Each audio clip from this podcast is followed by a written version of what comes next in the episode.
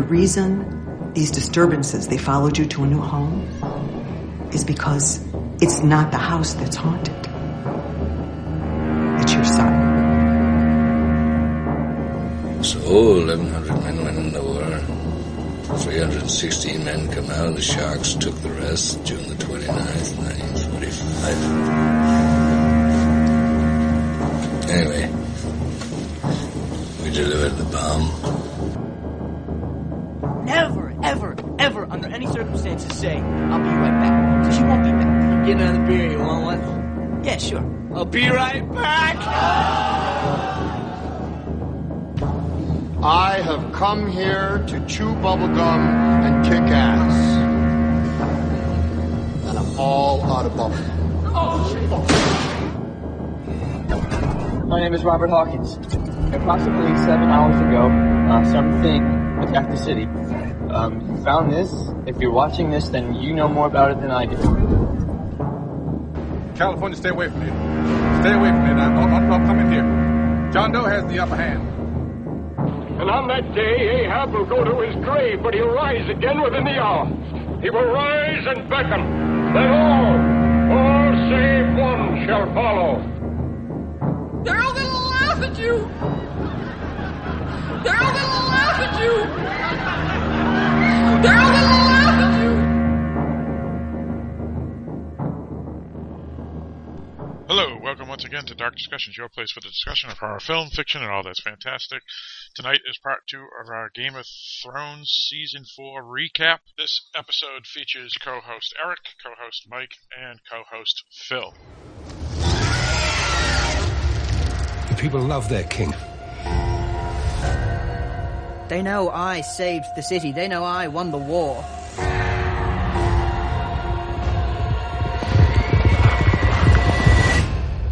The war's not won.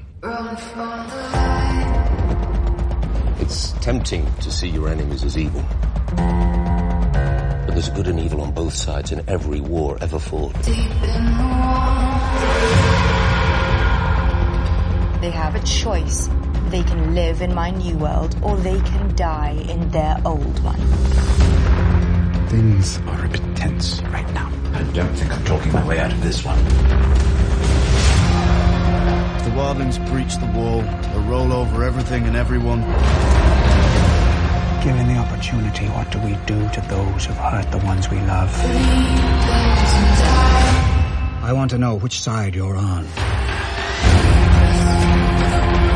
Tell your father I'm here, and tell him the Lannisters are the only ones who pay their debts. You'll fight over him like beasts until you tear him apart. I will burn our house to the ground before I let that happen. Wolves! Tonight we fight! There's only one hell. The one we live in now.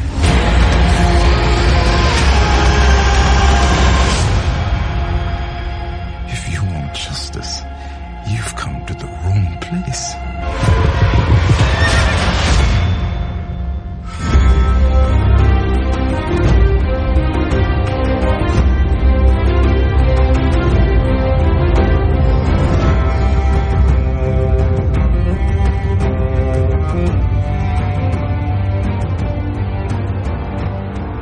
Yeah, which storyline do we want to go on to next? Well, we gotta we gotta touch on the Mountain of the Viper. Yeah, all right. Which which all goes into the well. It's you could pretty much throw that all under the King's Landing storyline, right? Yeah. Tyrion, the Mountain, the Viper, purple um, wedding. Let's start there. Oh, the wedding.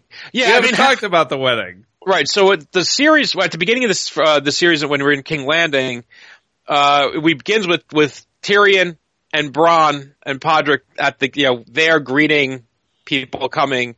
And they're to receive from from Martells, the Prince of uh Dorne, yes, Prince of Dorne, yeah, who's coming is... for the wedding. And basically, they make the point that the Martells hate the Lannisters, and if and if they take that hate on Tyrion, so much the better. You know, which is why he gets stuck with the job. But of course, he's waiting there, and he finds out one the Prince, uh who's actually going to show up in the fifth season, yes, uh, is too is is just sick enough to justify not coming uh-huh. to the wedding. And is instead sent uh, Oberyn Martell, who, by the way, came in the middle of the night and is probably at a whorehouse right now. And Oberyn Martell is the younger brother of this dude. So he's second. Right, his younger brother.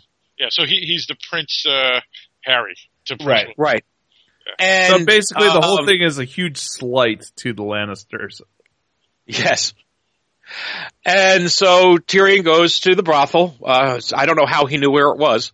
Uh, and to, to find him going around and checking out, uh, he looks like he's, you know, an old woman going through the produce section, you know, at the store, squeezing everything to make sure it's ripe and firm. Right. Uh, you know, going through his whores, and and, th- and we, we quickly find out that he's a man of serious sexual appetites. Yes. Yes, indeed. And that he's got a grudge against the Mountain, because right. the Mountain has, has killed his sister after and, raping her. And Tywin Lannister, because Tywin Lannister is the commander of the Mountain. Right. Yes. And as you find out, as I was digging through the history, I didn't realize this, is I guess the Martells were loyal to the Targaryens. Yes, they were. And so they were on the opposite side of Robert's Rebellion. That's correct. And so that's why they, they refer to it as the Usurper's Rebellion, and of course Tywin Lannister would be the main usurper. As because he was the hand of the king at the time, and you know his family benefited. Um, and uh, his sister was married to one of the Targaryens, and ended up being again killed, raped, murdered by, uh, yeah, by, by the Mountain. Basically, yeah, the Martell brothers had a sister who was married to the uh, the, the son of the king. So he was the, the Targaryen that was the son of the. To the king. And um, what happened was when the Lannisters sacked King's Landing, uh, the Mountain raped and killed, along with a couple other knights, uh, his sister. And then cra- cracked the heads of the two children as well. Right. So he's looking for some vengeance um, on his trip. You know, might as well mix business with pleasure, right? Yeah. Uh, oh my God! Oh, Bronn has the, one of the best lines too. They, they, um, Tyrion goes, he's at the brothel, and, and Bronn goes, "Why would you set up?" He goes, "He goes, what would you do after a long journey to come here?" And he goes, "I would just go to sleep." That's what Bronn said. I don't, when, when I'm getting old. So, uh, so anyway, so the, that's that's pretty much what happens in the first episode, and but you get the sense that there's a little bit of, you know, of connection between Tyrion and and Oberon because. You know, he's not they clearly the Mountain. They both hate the Lannisters. And because they both hate the Lannisters, right, and that's it. Uh, and, and they don't make a secret of it. And they both love whores. That's also part of it. Yes. Uh, so they have some commonality. They were going to start a club together, and oh, just unfortunately didn't work out. Uh, so we let's uh, we can. Oh, and while you know this is happening, uh, you know the wedding planning is going on, uh, and the wedding is is really. First of all, all credit to them wisely for not postponing the wedding for um, for later in the season. Right. And if you've been watching now three seasons of Game of Thrones, everyone has kind of pegged the fact that important shit happens in episode nine. Right. They bucked D V R. That trend. They bucked that trend this season. Yeah, D V R episode nine. Now, they don't actually completely bucked the trend, but they basically said, okay, you're not going to know because there's important shit that happens here, and then two episodes later and three episodes later, there's all sorts of stuff happening throughout the season. They don't hold back. Right. Even, even episode it, ten this time. Big right. Time. And for them to say, uh, you know what? Ever since episode two, I think, was where Joffrey had the hound ride down the butcher's boy. Maybe episode three. Sure. People have wanted to see Joffrey get his comeuppance. Joffrey. Yeah. Oh, no, oh, no, this definitely. Is why the slapping actually, Joffrey became an internet meme. Actually, I, th- I think it was more because he, he had the wolf guilt. Sansa's wolf guilt. Oh, one other thing. Yeah, there's a... Anyhow. I mean, it's all part of it, right? It's uh, I think that, that was part of that story, was riding down the butcher's boy. Uh, and so what better way to take him down? And so they, they say, you don't have to wait any longer. We're killing him off in episode two, and we hope you still keep watching, even though you no longer have any reason to. Because but, we all, most of you were watching just to see us kill Joffrey. But basically, for, the, basically episode two is the Purple Wedding, which is basically Joffrey is being married off to the Tyrell girl because it's a good marriage. Because she's smoking hot.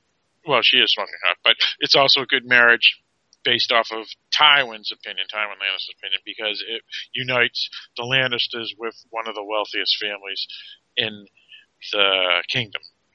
So it's very important. Yes. Because would you, when you think about it, would it be smarter? Could it would it be smarter to have him uh, marry um, a Martell? Because the Martells uh, were on the other side of the Robert's Rebellion. Plus, they hate the Lannisters, but they don't have money like the Tyrells do. Right. Uh, yes. Yeah, so, um, and if if you figure Joffrey would be magnanimous on, on the day that he's about to get uh, laid by a smoking hot babe, nope, you'd be wrong. um, oh, oh, the best is is uh, what he does to uh, Ty Tyrion's uh, gift to him. Wedding gift. Right. Tyrion, they, yeah, they're, they're, they're have the, the presenting of the gifts, and Tyrion gives him a book about the history of kings. Uh-huh. And, and you see he's got that look on his face like he just got a, got socks. Right. Right. And, yeah, and his grand, and, and his grandfather kind of looks at him like, no, you're the king. You know, he, he just conveys in just a look. You're the king. It's a nice gift. Say thank you to your right. uncle. Yeah.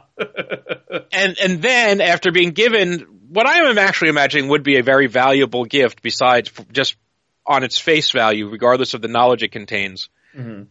Uh, so that's when his grandpa gives him the keys to the new sports car, and you know, and no gift at that point. You're like, we're up and up, and, and you know, up, up doing everybody's gifts. So he gives him the Valyrian steel sword made from. Uh, Ned Ice. Stark's Sword. Yeah. Ice, right. So, and, and, uh, and of course, this is dripping with irony in so many ways, and that he took the sword of a very noble man, gave it to someone who, the man who, the, the boy who had basically had him executed. Right. Uh, that, because the sword was, John Stark held, had the sword, right? Not, uh, uh, Robb Stark. Yeah, yeah. Robb Stark had the, the, had the sword at the Red Wedding. Did he? Yeah, yeah did, I'm not did sure. He or, did, no, or no. was that always with Ned Stark? They, they no. may have had it since Ned was in uh, King's Landing. Yeah, exactly. Okay. Yeah, and then what he did was he melted it down in episode one of season four and made two swords, one for Joffrey and one for um, Jamie. Jamie. Mm-hmm. Right. And so anyway, and, and of course he says, oh, a good sword has to have a name. And just the audience starts screaming out, and he goes with Widow's Wail. And, of course, he's done nothing to earn the right to have the sword, to yep. name the sword. It's just, oh, I'm the king, and I'm cool, and it'd be a badass name is Widow's Wail for the name of the sword. Yep. Uh, and then he immediately begins to chop up the book that, that Tyrion gave him. Um, but I, actually, this is all pre-wedding, right? And then it's like the wedding is the next day? Yeah, the yep, next yep. Exactly. This would now, be the, like sort of the family rehearsal dinner. Now, Mike, is this a commentary on the, the United States and their love? Oh my God, of, of their love of guns? Because it's the same thing where the the widow. Stop. So it, okay, sorry about that. Just stop. No. Okay. This is this is about the fact that young boys love, and, and he still is for the most part, love to be violent. Right. And that swords are cooler gifts than books. Did you know that Stephen Hawking just said this week that man's violent nature may have been good during the caveman years? Unfortunately, it, it's still with us. But anyway, sorry. So continue. Anyway, as long as there are other violent pricks out there, then the need for violence, uh, unfortunately, has to remain. This is true. Anyway, uh, so we get to the wedding the next day. And uh, there's this very ornate lion's head dominating the proceedings.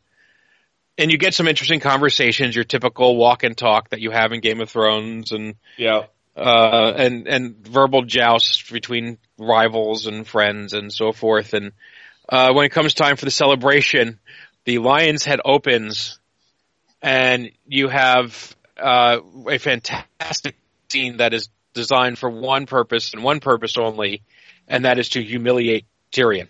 Yes. I would like to interject yes. here because before this scene, um, that w- it was a really good scene, like you said, when they were talking between each other, the numerous characters at the wedding. Uh, Marjorie Tyrell, who's marrying Joffrey, gets up and says, the king wants to give any leftovers to the poor. And then, oh, right. And then Cersei goes over to Master Parcell and, Parcell and says, feed the leftovers to the dogs. Exactly. Sorry, so I just thought about well, it. And the reason Cersei. for it, I sus- uh, the reason I suspect for that was to undermine her. Of course it yeah. was. Yeah. Right. Yeah. Right, it's but, not because... Cersei's is just a bitch anyway. Well, she is a bitch. There's there's no question she's a big fat bitch. There's no, no question she's the biggest bitch the world's ever known. The biggest bitch in the whole wide world. World. Damn good. Damn good. And a damn good-looking bitch, but a bitch. And but the reason, right? This is gonna. It, Marjorie's been trying to win the people over, uh, and somewhat tame Joffrey as best as she could. And so this would just go further that end. So by having her dump the food to the, and I guess the public would think that was her her call.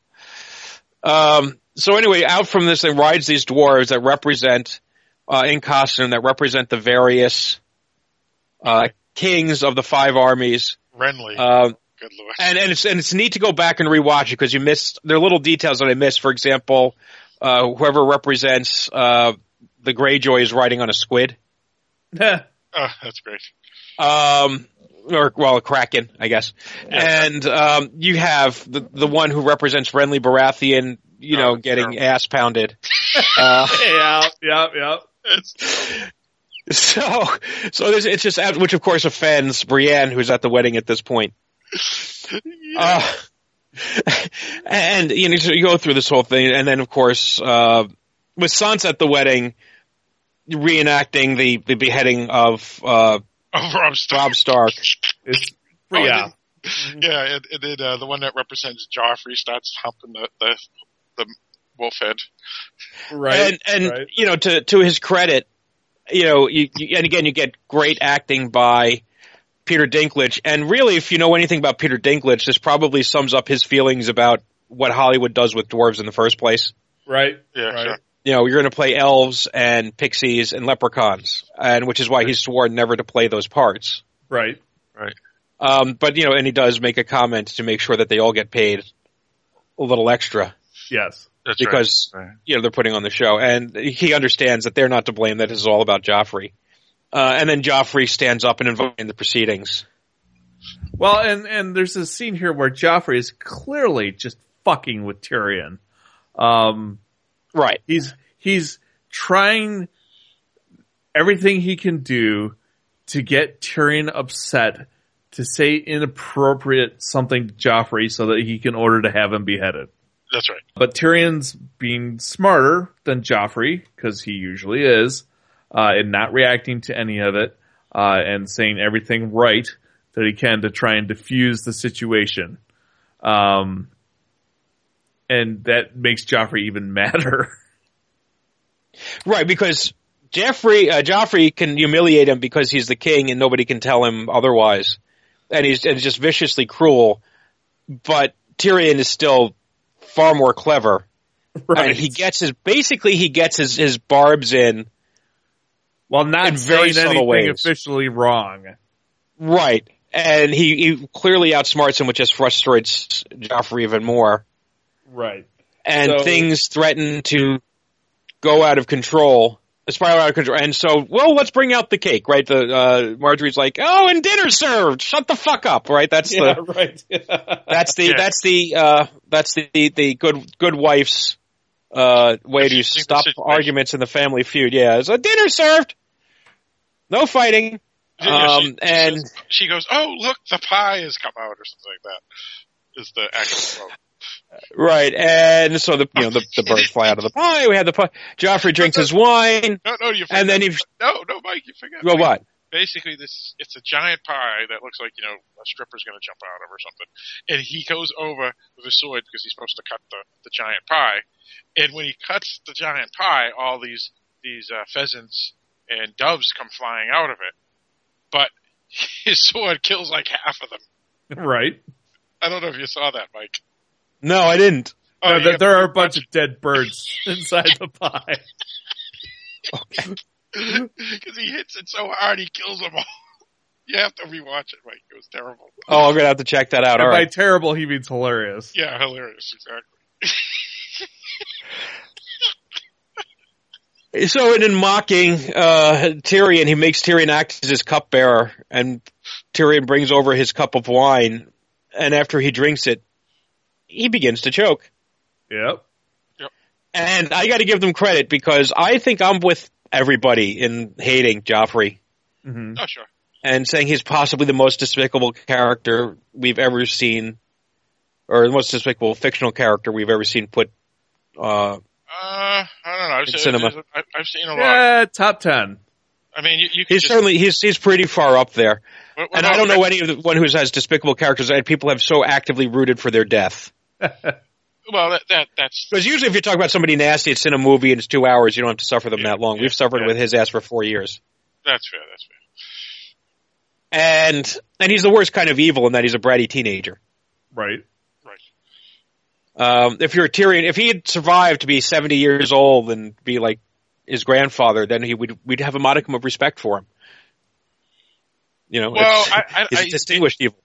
Actually, I have to disagree. Even though his grandfather has a lot of blood on his hands, his grandfather also has some issues too. But generally, he goes by the law. He's not just a psychopath. Yeah, I know. He's he's a very different kind of evil. Um, I don't know if you could even call him evil. I can. I, I used to think that. But after rewatching and reading and then reading the, the history of the Westeros and all that stuff, I'm beginning to believe that he basically looked out for his quote-unquote family, kingdom, lands, number one. Basically, he's so, the senator, uh, just, he's the just for – He's the For the record, Tywin Tywin Lannister, misunderstood family man, Arya Stark, sociopath. he, uh, he's the senator of of uh, Georgia. Okay, just say all right. He's he's looking out for his constituency without uh-huh, actually doing yeah, anything uh-huh. illegal. Okay. All right. Anyhow, moving on. Do, does he do anything? But, but I got to say, I actually, as, as, as hard, they do such a good job with killing Joffrey. Yep. I actually felt bad for Joffrey. Really? Because I didn't. I, it's a weird way. It's like because at that moment, you know, because you have his mother uh, and aunt. Oh, no, no, no, no, I'm, I'm, I'm, I'm here with Eric. We don't feel any pity for his mother. I thought nobody deserved to die, Phil. No, his, his, his mother, we said. we no I actually felt I actually felt bad because because the death is just so awful. Um, oh, oh, it's terrible, and it's hard to make a, an awful death out of just a person going on screen. Um, but they do they do a really good job of killing him off uh, in, in, a, well, in a in a gruesome way. And there's this great moment where he points at Tyrion. Um, and you can, you can tell that he honestly believes that Tyrion has poisoned him, and, and, and you could just see the realization dawn over Tyrion as he's standing where, with a cup as to how everything is falling into place, and he's just like, oh, fuck. and, and you know what's interesting too is that the, the folks who actually do murder Joffrey, which we'll, we'll discuss in a little bit, are just look at Tyrion as collateral damage. In other right. words, yeah. you, you know, so it's like, oh, well, they, they give not him. a fuck. Yeah, they they blame in him, but you know what? That's just collateral damage. And he's a Lannister. Well, that that's true too. So, so Joffrey is dead. Long live Joffrey. And of course, they think Tyrion poisoned him, and they drag him off to wherever. And meanwhile, Ser Dantos, if you remember uh, from previous seasons, I forget whether it was one or two, uh, but he, now, yeah. he was he yeah, was wasn't the guy he the knight that, dressed like Captain America? Yeah, yeah, he was the knight that uh, Sansa saved from Joffrey's wrath by uh, suggesting that he make him fool, uh, and he comes during the chaos and whisks Sansa away. That's right. That's right. And, and Eric, actually, the term is "the king is dead, long live Tommen," because you're supposed to say the name of the, the new king, I guess. I don't give a fuck. I don't have a king. That's true. That's true. and, and king but, is dead. Long live Dave. But where does Sansa get whisked off Dave's to? Dave's not here. Sansa gets whisked off to Baelish. Yes. Right. And we figured out that Baelish is behind the whole thing. Well, no, no. most of us, yeah, Baelish has been behind everything. He's yeah. not behind the whole thing. He's jointly behind it. Well, he's not just behind this. He's behind the series. Oh, yeah, yeah. Right. He's, whole, he is yeah. a skinny version of George R. R. Martin, because he's authored everything. He is the puppet master. Yes, yes. So basically what we learn is that Baelish and, and in the next episode we learn that Baelish and Lady Tyrell joined inspired. forces, yep. inspired to kill Joffrey. And what we also learn in an episode coming up is that Jo- uh, John Arryn, the original King of the Hand that passed away where Ned Stark would have to take his place, was actually murdered by his own wife, meaning Catelyn Tully or Catelyn Stark's sister, mm-hmm. on the command of Lord Baelish, because she's in love with Lord Baelish. And therefore the whole, everything, like Mike said, from episode one to the present, is all because Lord Baelish started the entire war. Yep. Right. And even if you go all the way back, if you remember the, that awesome scene in season one where Catelyn Stark arrests Tyrion. Uh, Tyrion, that's right. And she arrests Tyrion because uh, of the dagger that they found. That's right. On the assassin who tried to kill right. Bran. And if you remember the one that, who was it that identified the dagger yeah, as right. Tyrion's dagger? Mm-hmm. Yep. Was was Baelish. Yep. So this just keeps going. So you go all the way back, all these little events set in motion, and because that's the thing that sort of set, um, you know, th- th- those are the things that start to set up the uh, the war. Because right, if she doesn't arrest Tyrion, yep. then they don't arrest Ned, right? That's right. You know, and it's and now, admittedly, this was taking advantage of an opportunity because oh, and, and Jamie and, and Cersei Jamie was thinking was the caught. dick. They wouldn't have yeah. been caught, they wouldn't have been caught having sex and throwing Bran out the window, right? So, uh, so so this is him manipulating events all along, and he hasn't controlled every event along the way, but he knows how to take an event like uh, Bran falling out the window and push it and nudge it in the right direction to go to start a massive war, because as he says in the first season, he's basically made his own house, right? His sigil, the Mockingbird, is is is is his literally, because he doesn't have a house, and you know this is you know the guy who's not relying on being, not relying on being you know uh, part of a famous family, and therefore he's doing it all himself. He's going to be Nelson Rockefeller, or uh, sorry, John Rockefeller, or somebody who's going to, you know, make his own family wealthy. Right. Exactly. Um, He's the the middle class bourgeois that becomes a lord. Right. So, had anyone noticed he looks a lot like Vince Gilligan, the guy who made uh, Breaking Bad? But I, I don't know. I wonder if there's a connection there.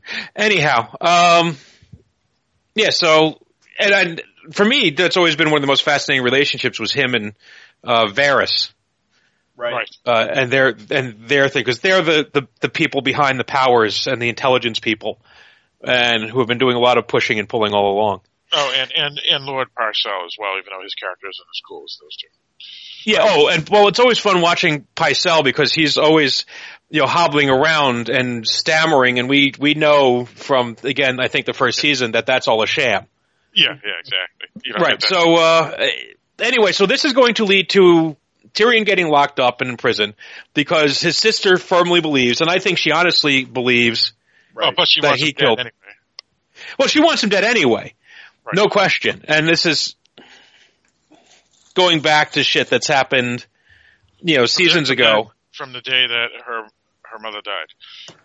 Oh, yeah, and where he says, I'm going to wait for your moment of happiness and snatch that away for all sorts of things. Well, and here's the thing is that clearly uh, the main goal was to poison Joffrey and kill him. But uh, I I don't know if setting up Tyrion was intentional. No, I think uh, it was collateral damage. But you couldn't have done it any better. That's right. Well, the reason Tyrion ends up being set up, you know, or falling for it, is because Joffrey did it. Joffrey made him his cupbearer. That's right. That's right. right. And if it wasn't for that, then it probably would have been whoever his actual cupbearer was uh-huh. who might have been blamed, or maybe they wouldn't have looked for poison in the first place. Right. Right. Yeah. Um, he, he although was he was collateral damage, and basically Lady Tyrell says that to Marjorie, that basically, oh, good Lord, he wasn't involved, and, he, and basically admits that he was just collateral damage. It just he just unfortunately mm-hmm. so it was the fault. I'm, I'm yeah, just I'm just adding credence to his theory that Cersei actually believes that Tyrion killed Joffrey, because it really looks like it. But you know what though? You, I thought it was Marjorie at one point too, because she feeds him the cake at the same time he's drinking the wine. Right. If you go back. Oh, okay. All right. It happens at the same time, so I thought it could have been the cake too, but because he points at Joffrey. I mean, Joffrey points at Tyr- Tyr- Tyrion. He gets the guilty thing. And Marjorie may have fed him poison, and she didn't even know she did because it was her grandmother and Baelish who did it. Mm-hmm. Okay, that's an interesting theory. Well, I, I was actually thinking the same thing originally, was that it was the cake or the pie that was poison. The problem, of course, being that you then would have poisoned all of the guests. But well, it could have been the fork. That's what I'm saying. It could have just been that one piece of pie, just like it could have been one glass of wine. It doesn't have to be the whole pie. Right. I think traditionally it would be easier to poison one glass of wine than one piece of pie, but whatever. We're getting into minutia. Sure. But, but also you have to think, uh, because I think I said this in the last Game of Thrones podcast we did a year ago, was that uh, that the grandmother – was probably, in my mind, the most dangerous person in Westeros. Um, you, you did mention that. You did say that, yes. So, she's a wily old fox, that's for so sure. I, so I, she was always, for me, suspect number one, and that she loves her, her granddaughter, and I don't think she would abide seeing the two of them married. Right. Um, or not for long, anyway. Right, sure. So, uh, yeah. So I knew that they were involved, but I couldn't imagine that she would make her daughter the instrument, or her granddaughter the instrument, mm-hmm. right. because that would just be too dangerous. Sure. So we don't really know how anything was poisoned. We just know he did was poisoned by the, those two. It's never explained exactly how, except that a amulet or talisman that Lord Dantas had given Sansa had the poison in it, and somehow someone got it from that talisman and added it either to the wine or to the, the pie. If you watch, uh, I can't remember, I'm, I'm stuck on her name. Who was the grandmother's name? Um, uh, uh, Diana Riggs. Right. Uh, Olenna Tyrell. Olenna. Olenna talks to Sansa, and as women tend to do, fussed with her, her outfit. Oh, yeah. Right? Yeah. Straighten yeah. things out. Then when she does that, she palms one of the jewels off the necklace.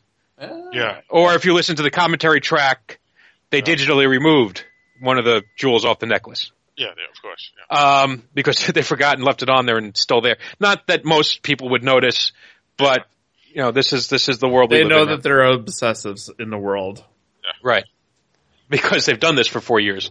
Yes. Uh, yeah, I mean, put it this way, there there's even online classes how to speak Dothraki, so yeah, it's obsessive. So Um, so yeah, so she, that's how it happened. Yeah, you're right. The grandmother, Olenna, got the thing from the amulet that Sansa was wearing where she did not even know had the poison in one of the fake bulbs of the amulet. And then that amulet was crushed or something and dropped into the wine or cake. Mm-hmm. And then Joffrey dies. And so yep. what happens, and I'm curious, and Eric probably already knows this, is since the marriage wasn't consummated, does that give Marjorie any power? And it appears not, because by the end of the season, they're already setting up her to marry Tommen. Mm-hmm. And uh, that, there, there, there's there's no secret surprise coming here. It's all as it's laid out in season four. Uh, she she's not the queen because it was not consummated, and she ends up uh, being marrying Tommen. Okay. So um, she no, does end up being queen eventually, but not well, to well, Joffrey, to yeah, Tom. We, yeah. Well, they, they haven't married yet, and we won't know if the marriage – I mean, you probably already know, but for the people who have not read the books, by the end of season four, the marriage hasn't happened yet. Oh, hasn't it? No. I thought I already had. Sorry. Oops. No, she's, she's still seducing Tommen, because that's what we want, is a twenty-eight-year-old woman seducing a twelve-year-old boy. Yeah, that's kind of creepy. Actually, actually, he's the actor is seventeen and she's like twenty. Yeah, I, yeah, but the characters, you know, are, well, but, it's still it still feels creepy. Yeah, but to be honest, in in the book, I think Marjorie is supposed to be under eighteen too. Yeah, probably. She is younger in the book. That's true. Yeah, yeah. Like everybody is, I think. Yeah. But when you get too young, they all suck as actors. But the important thing is she looks fantastic naked. Oh, yes. Yes, yes. You see that in season one. So, basically, Tyrion goes on trial uh, and uh, gets convicted for Joffrey's death. Um, but before they can actually come to a conviction, he demands, da-da-da-da-da, trial by combat! That's his fallback position. Um, right, but, but but to be honest though, Eric, uh, the, it's very important because it sets up the end of the season. Um, he has found out that Shay betrayed him. Yes, betrays him, and goes on the stand and rips him with all these lies and says that he's evil and you know whatever. Yeah, she he, lies through her teeth on the stand to yeah, uh, proclaim she, his guilt. Yeah, and she uh, says, once, and she says that both Tyrion and Sansa had conspired together to kill um, the king. And then another interesting thing, too, is that Varys throws Tyrion under the bus, too. And, well, that doesn't surprise me, though, because Varys will say whatever needs to be said. Well, and he, but, he basically but, says that to Tyrion after he gets off the stand, because Tyrion asks the question, and he basically, in not so many words, says that, you know what I'm doing. I'm doing it for survival or, or whatever. So right, right. But I think if you, uh, what I love about the trial, and it's this sort of weird thing where apparently only the prosecution gets to ask witnesses or anything. oh, it's a, oh, it's a scam. It's a scam trial. It, yeah, no, it, it, it, it is a kangaroo court. It's a show trial. Yeah. But I don't know. I don't know what the legalese is in uh, is, Westeros. It, you, know, you know what it's called? It's called uh, ch- uh, trial by China. Right, but so Tyrion doesn't get to, he gets to ask one question of Varys. But yes. If you look at all the witnesses, uh, and they're all, of course, hostile or indifferent, except for Varys to Tyrion, and Varys knows that he doesn't want to wake up dead. Yeah, right. Um, nobody lies. No, they don't. Except for everything Shay. They say in Shay. The trial except is Shay. True. Except for Shay. She Until you get to Shay, and Shay makes one false statement. Uh, uh, I think she makes no, she says she makes a lot. She says stuff like that Sansa was pissed that Robb Stark was dead, and so they decided to conspire. Uh, to kill but I'm saying until it, that's it. But it's but Sansa was upset that that Robb Stark was dead. He had nothing. Had no interest in Shay outwardly after he married Sansa Stark. You know, called her a whore. You know, it's basically the only thing she does is say that they conspired to kill Joffrey. Which, of course, is not an unimportant thing. But everything else in the trial that's said is absolutely true, which is why it's so damning to Tyrion. But the look on Tyrion's face when he but sees you know, how badly he's being betrayed. But you know what? And, all those things, whether they were true or not, no, there was no other witnesses, so anybody could have just lied anyway. It's just well, and Tyrion isn't given a chance to speak in his defense, and he doesn't get to put any of these comments in context. Sure, sure. Yes, this trial is not meant to uh, provide justice. Uh, this this trial is meant to provide a result. Right. Right, but I'm just saying it would have been very easy for them to just conjure up witnesses to say false testimony. Right. right. But they didn't as, as as the writers, I'm not not even there. It's the fact that the writers went back and mined the previous season for every damning thing Tyrion has said and done. Mm-hmm. And, and you know, the writers I, I, of this episode uh, were uh, the show creators, so they knew exactly what was going on. Right, and I and I and I again I do think Tyrion's performance in the trial is, is his best, but then we move on and then we get these scenes. There's a lot of scenes in this season of Tyrion in prison, sitting in his jail cell talking, and they're really good scenes. Yeah, right. And I like I love when he's talking to his brother, and Jamie says, "Well, I was sitting in in my own shit for, for months on end. This isn't so bad." That's right. But before we get into that, I want to bring up Jamie for a second. Um, the whole se- season. Uh, side story between Jamie and his father is that his father wants Jamie to quit the King's Guard and become the head Lannister of Castle Rock, which is the Lannister house. Mm-hmm. And the reason for that is because he wants Lannister heirs. Because Cersei's kids, even though they're actually Lannisters, Tywin doesn't know that.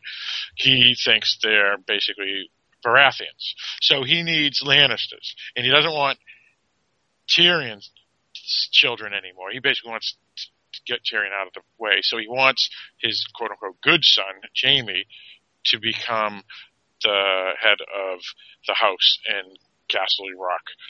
Um, and basically what it is is the, re- the first of all, um, I read this through the, the uh, History of Westeros book.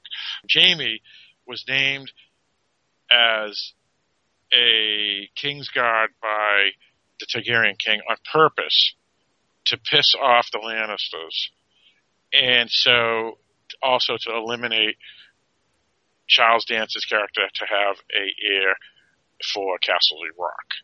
And so now that Jaime's hand is chopped off, he thinks he can get him to do that, you know, quit the Kingsguard and do this. But he doesn't want to do this because he wants to stay in King's Landing to be near his sister, as well as to keep the duty of not giving up and not to feel like he's inferior now because he lost a hand. And, and uh, let's so, remember, he's also near not just his sister, but his his children.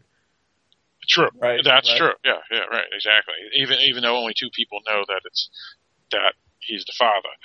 Um, and so and I so, think a lot more people know that, but it's well, not. well, true, but, but, but nobody's admitting it. Exactly. So one of the main things for this whole season or side story is that Charles Dance, Tywin Lannister, wants to eliminate Tyrion from the picture and get Jaime to go to Castle Rock and become the new or the next heir of the Lannister, you know. Well, and, and at one point, Jaime even cuts a deal with him and says, look, I'll I'll do that if you if you let Tyrion live.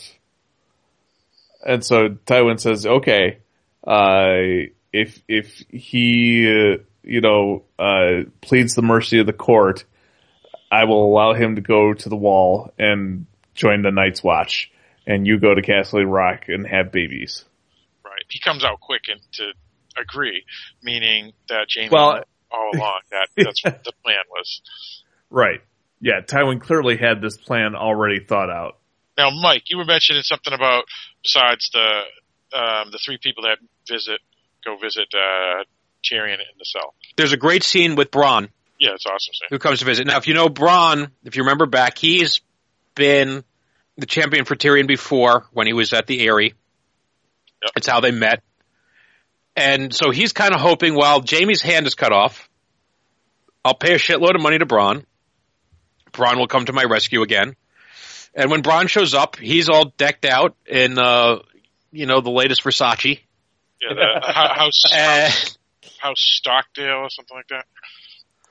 Whatever, and right, and uh, basically reveals to Tyrion that he's been bought off. That's right. He's been married to a dim-witted girl whose older sister stands to inherit everything, but she can always have an accident with a horse. That's right. Uh, which and kind of kind of going back to the value of life in Westeros, right? And we like Bronn, and he's talking about murdering his, his sister-in-law for her inheritance, right? Uh, but you know, this has been a relationship with them. I think there's always been some honesty there. You know, when it, and, you know, this goes back to even conversations they had in the past, where he's like, "I'm your friend because you pay me." You know, it's well, and and to be fair, he has a valid point, which is that uh, what some we hadn't mentioned in here is at this point.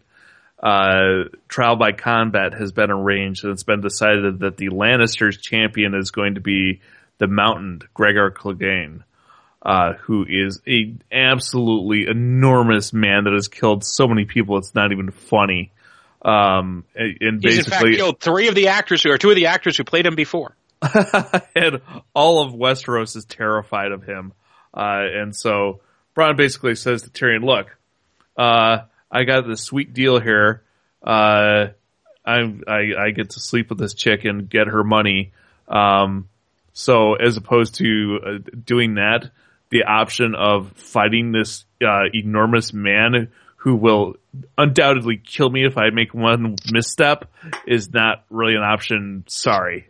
Right. And, and a couple, a couple of things. Um, we learn in some of the earlier seasons, I think uh, season two, uh, that the mountain is one of the three greatest knights, uh, or uh, not knights in the sense that for fighting, not as a person, um, in all of Westeros. So it's right. Him, Tyrell, and Jamie are supposed to be the three best. With you know, I mean, for God's sake, we saw him behead a horse in the first season.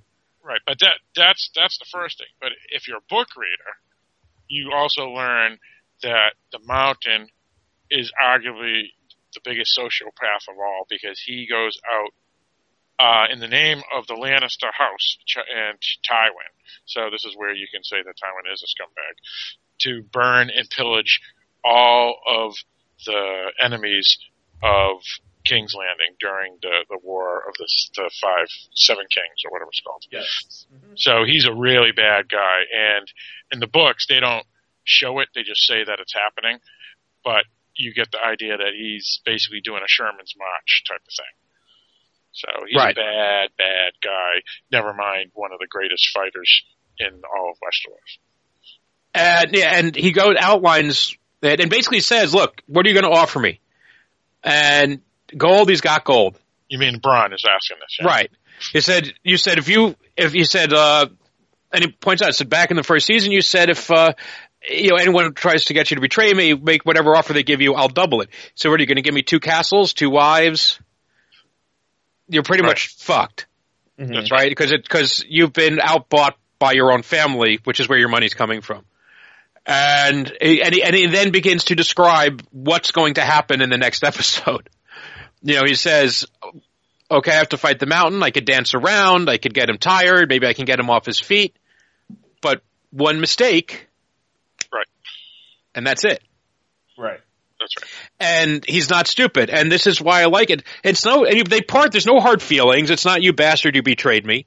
It's, you know, this is the reality. You know who I am. I'm a mercenary. I like you, but I'm not a martyr. I'm not dying for you. Yeah. Mm-hmm. And I suspect if somehow magically Tyrion could have come up with the money, if he somehow could have bested whatever they gave him, maybe he, he would have done it. it. Right. Maybe, but maybe not because, you know, it's like the baseball contract. What's the difference when you're already making ten million dollars? Do you really need twenty million dollars? Yeah. Versus right. being, being killed, you know. Right. But I'm saying it's at least, I think the window is, was, was somewhat open, but he had been so, right here, this is a Giancarlo Stanton contract. He had been so heavily paid, there was no way you could double what was offered. Right.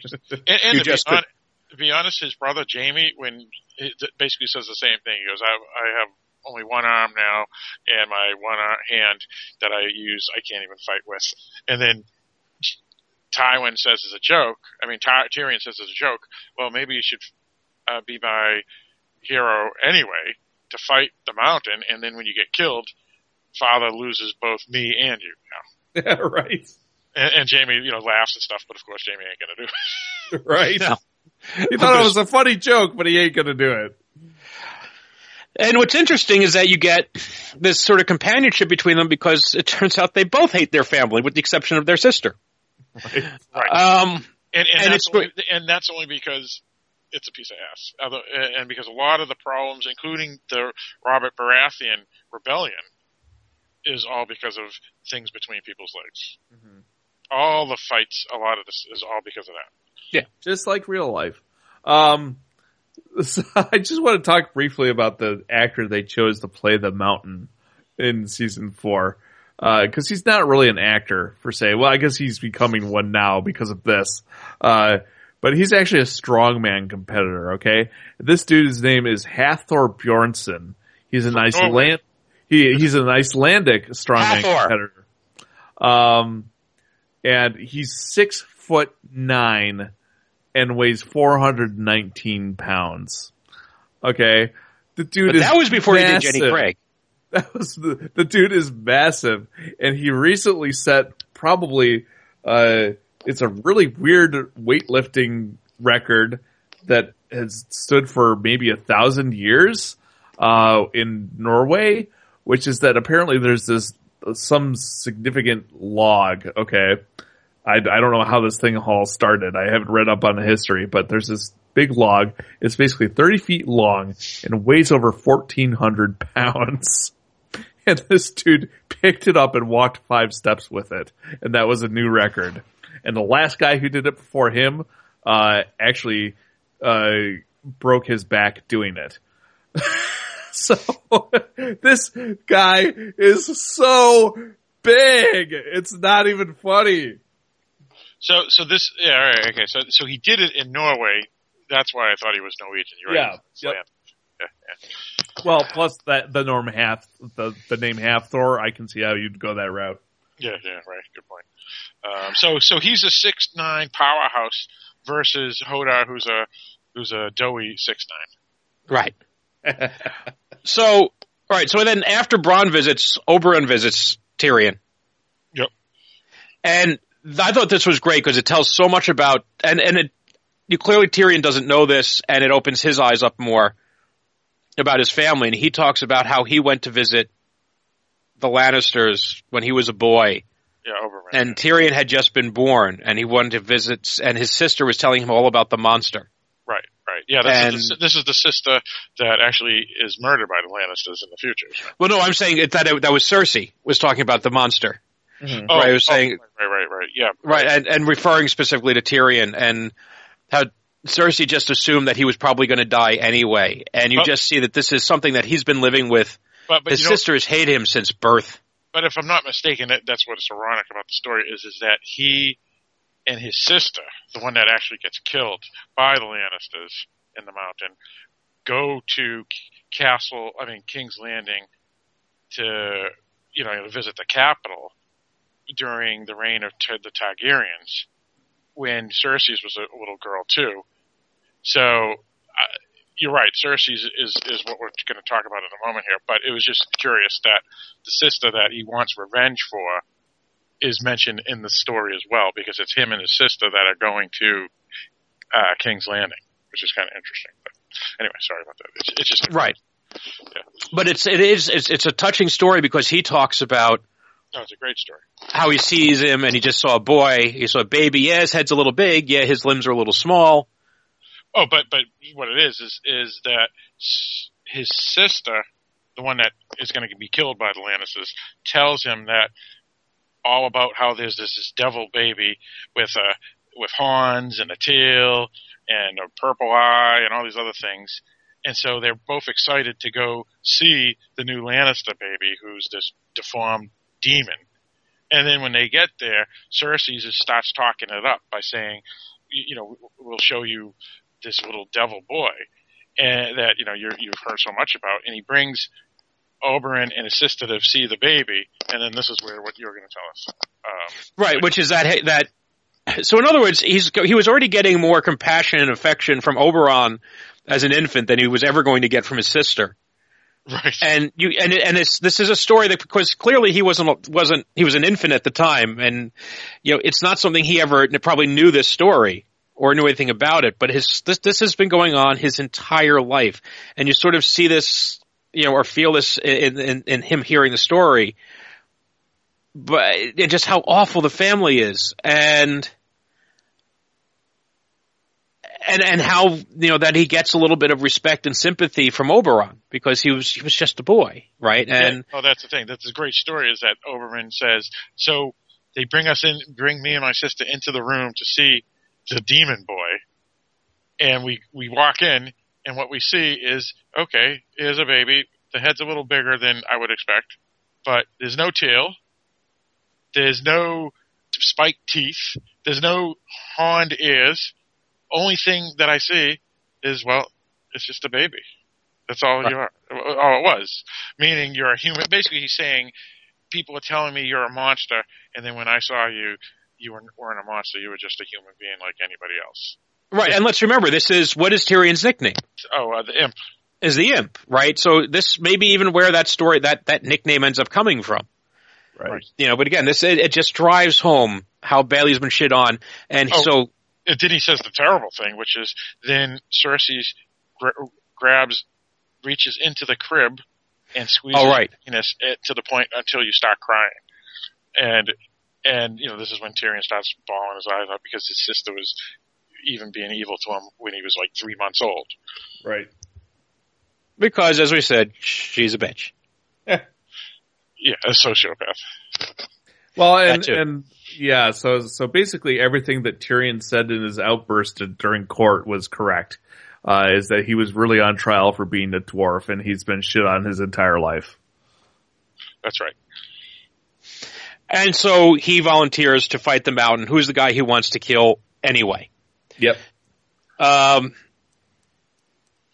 and the fight battle goes almost exactly as Bronn described it. He he dances oh, around. Not, not only exactly. Yeah, he dances around. He twirls his spear. He gets his shot in. Um, and this is a this is a very fancy dance. This isn't the uh, battle. This isn't the brutality that you got from Brienne and, uh, and from Brienne and, and the Hound, or will get, because this actually happens before. This is a showy fight, and a spectacular fight. And you know, he knocks the Hound off his feet. Uh, not the Hound, the Mountain off his feet. Cuts his tendon, stabs oh, him. Yeah, he's won basically. He he's basically won, but he's a fucking idiot. Yeah, pretty much. Because it's like, oh no, you can't die yet. I have to hear you confess the thing that I know and everybody knows you done did anyway. And more importantly, but what he's really trying to get him to do is is um, is to out, I think, out, the Lannisters. Yeah, yeah, Tywin. Uh, and so he just just just can't leave well enough alone. And uh, accidentally gets too close to the to the Mountain, who you know.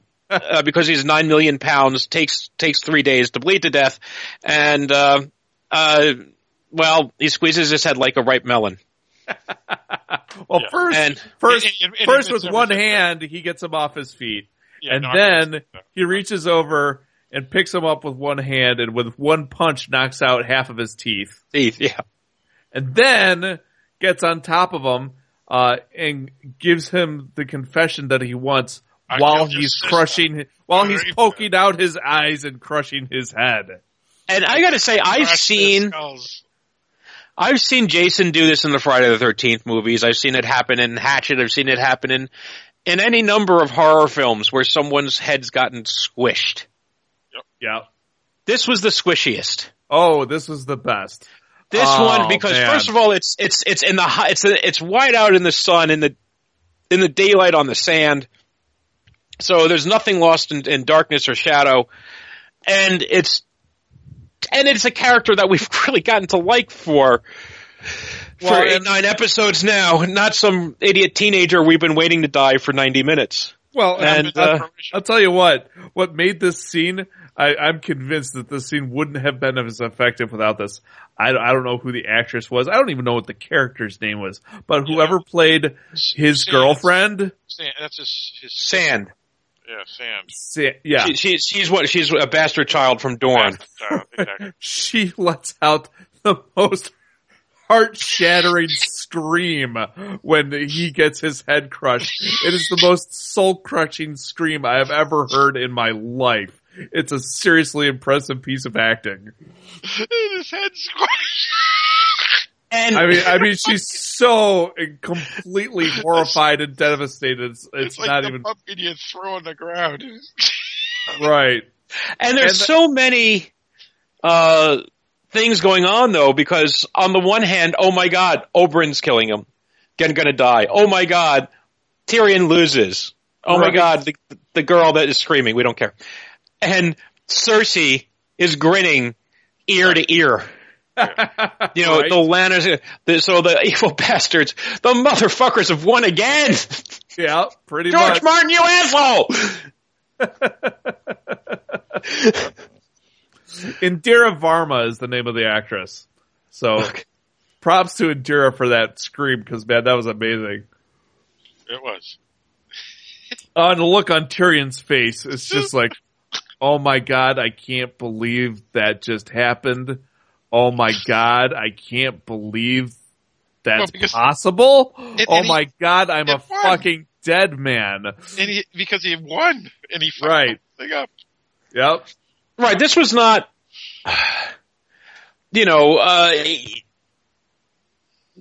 well, you know, and, it was and, what okay. you expect. Which every, if you were, if you were, if you were better, I'm sure all the money was on the mountain that day. Oh yeah. Right. And so if the mountain had come out and just been kicking his ass, yeah. you know what? This was the Super Bowl. That's what this was. This was the Super Bowl. Um, not, not really. This was a, they were just about, the underdogs were just about to take victory away, and then they gave the other team the ball. They gave the, they, they just, here you go, here you go, Patriots, take the ball away, and oh, we're going to crush our hopes. Here we go. You had it, well, and you and, blew it because to, you're an idiot. To, well, to, in his defense, okay, in his defense, yes, he was stupid, but most people, if you hamstring them and then stab them in the chest, will stay down. Yeah, which, but, but let's let's be honest. This is why they didn't ask most people to be their champion in the trial, right? And, and, th- and this is why Bronn said, "I'm not going to do it." Yep, exactly. Because one mistake, one mistake. But you know what, Will? We forgot a whole whole important scene, dude. We forgot Orson Lannister. Who? Orson. Orson. Lannister. Kush, Kush. Cousin Orson. Oh, Cousin Orson. Kush, right, Kush, right, right. Kush. Did, did you hear that this was a, a shot at um, Orson Scott Card? No. Because he, he he doesn't like the show because of, you know, the violence and the nudity and whatever. And so they purposely named the character Orson because this doesn't come from the book at all. And that it has to do with crushing bugs because in the movie, I mean in the book that they just made into a movie, um, uh, the one with Harrison Ford was in it, the, the Orson Scott Card. Ender's Game. Yeah, the Ender's Game. There's this kid that goes off killing bugs, space bugs. And so the okay. whole thing was yeah. like a analogy to, to basically say fuck you to Orson Scott Card. But you do a research, a search for that on Google, you'll, you'll find it. That scene was pretty good too. That was between Jamie and Tyrion. Yeah. Also telling because it's Tyrion basically explaining his relationship to his family, and well, his we we assume that his grandfather and his sister aren't mentally challenged. that's that's that's that's the story of the family is is just the, the, just the sheer cruelty, and he, he tries to understand how where does it end? When does George R. R. Martin get tired of killing off all the characters on the show? And he never does. Right. It just keeps going on and on and on and on. Speaking of which. And this is why we know that Tyrion is a really shitty Lannister. So, okay. The the mountain wins the fight, although uh, not in the long run, because it turns out that uh, Prince Oberon was using a poison blade. Yes, so, so he was cheating. Because yes. you don't fight fair, you fight to win. Right. Well, and the guy is called the Red Viper. Right. That's true. Okay, Vipers Vipers don't overpower their opponents. They poison also, them. Also, I want to state that this episode, as well as episode ten and, and two others this, this season, were done by Alex Graves, who's, who's arguably the, the, the best director of the series, in my opinion. Just want to throw that out. Well, and of course, we got, uh, we got Neil Marshall back as the director of the obligatory battle episode. Well, should should we just finish up the Lannister episode uh, storyline, or the Castle Rock storyline, which would be the the children, right? What happens in the children? So, long story short, right, is Sansa Stark and Littlefinger run off to the Eyrie, kill what's-her-face, the crazy woman. Oh, right. no, oh, no, no, not Sansa. She had nothing to do with it. Well, she, she was there and she, she helped cover involved. it up. No, no, she covers, she covers it up, but she did not do anything. And he, she had no... Oh, that's anything. Right. We're talking to Phil. Sansa can do no harm. That's right. She can't. But she she did nothing. She didn't throw her out. She didn't hurt her. She didn't kill... It was... That's she right. Was, she did nothing because she has no brain and she's sitting there going, duh. Oh, twirl my hair. Oh, for uh, what Arya kicks ass. Anyhow. Hey, hey, hey, anybody who can outsmart Peter Baelish is alright in my book. She didn't outsmart anybody. She's been dragged halfway across the world. People think she conspired to co- to kill the king. As soon as anybody knows where she is, she's dead. She hasn't outsmarted anybody. That's not, that's not true. The Lannisters have no power. They only own Castle Rock and, and a couple of cities down south. And the entire frickin' kingdom. No, they don't. No, they don't. The whole north is owned by the by uh, Stannis and, and by uh, season five. No. Yes. No. Right. No. Stannis, the north is Roose Bolton, who's sworn fealty to Joffrey. Stannis and, and Greyjoys will take over the world. Oh, my God. All right. Oh, anyway, God. Back to reality. Uh, so, yeah, Sansa is with Baelish, and he's manipulating her uh, so that he can control uh, Winterfell. And Tyrion, rather than being killed and executed, is freed from prison by his brother. Yes. And runs off to the wonderful land of Oz to live happily ever after. And this is the reason why the Lannisters can't win, because Charles Dance is gone. But before right, he, he goes, uh, he decides to pay Dad a little visit. Which was clearly something his brother had not anticipated. Right. No, Noah Varys as well. They, he did not either. Right. Yes. And actually, this is uh, this was not set up as well in the series as it was in the book. In the book, they make it very clear that there's pretty much this uh, secret series of tunnels uh, that goes throughout King's Landing, uh, and it's very it's basically Varys' shadow network uh, that he uses to get from place to place and spy on people. Um, and Tyrion discovers that through this network of tunnels, he can get up into his father's bedroom, um, and that's how he ends up up there. Well, and, and the reason he knows this is because um, it's the the room of the hand of the king, and yeah. mm-hmm. and Tyrion was the hand of the king in season th- two, right? Mm-hmm. Yeah. So, so yeah. So um, he goes up to visit his dad, uh, and and comes through the secret passage, uh, and lo and behold, there's a woman lying on the bed, and it is Shay. Shay's hooked up with Tywin, and man, talk about an injury. Now, what, what's your guys' opinion of this? Because uh, I've, I've known a lot of folks uh, on the internet have been either side saying that the murder of Shay, was it unnecessary or not? Oh, and fuck Shay. She's a fucking backstabbing whore. I'm glad she's dead. I'll say my opinion. I believe that if two things. There's the practical, which is the moment Shay sees him, she's either going to kill him or raise the alarm. So if he's going to survive, he has to take her out. So that's the logical way. Right. The second thing is if, if what Tywin does is justice, because he was betrayed, and this is war basically in a small scale between the Lannister family. She is the enemy, and she has to be eliminated. So I have to agree with you, Eric. I, I, I was glad that she got wiped out. Yep. Yeah, I don't even think it's that she was the enemy and she had to be eliminated. It was that she, she betrayed him. Yep. Period. She and had it coming is basically what it comes down she to. She had it coming, yeah. She had it coming without question. Uh, unfortunately, look, I understand she was hurt because Tyrion hurt her because she wouldn't leave. Yep. But then she, like, uh, as so often happens when relationships go badly, went absolutely over the top in her retaliation. And yes. what, Mike, what was the thing that you used to say um, in the... Could you just be crazy? Oh, thank you. Yes. How did you know? I'm, I'm, I know I'm not... I can't be taking credit for, for that pearl of wisdom. I think it was Aristotle who said it first. Okay.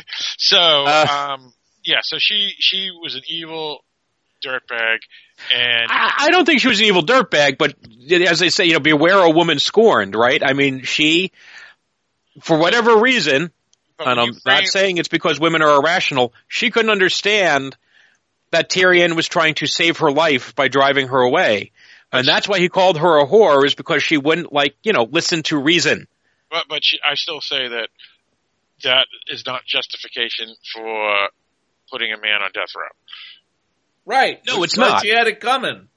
Right, and that's why she had it coming, but she's not – I'm saying she's she's on the scale of, of, of people doing despicable things. She was otherwise a decent person who did something terrible. She's not Joffrey, who is just rotten to the core.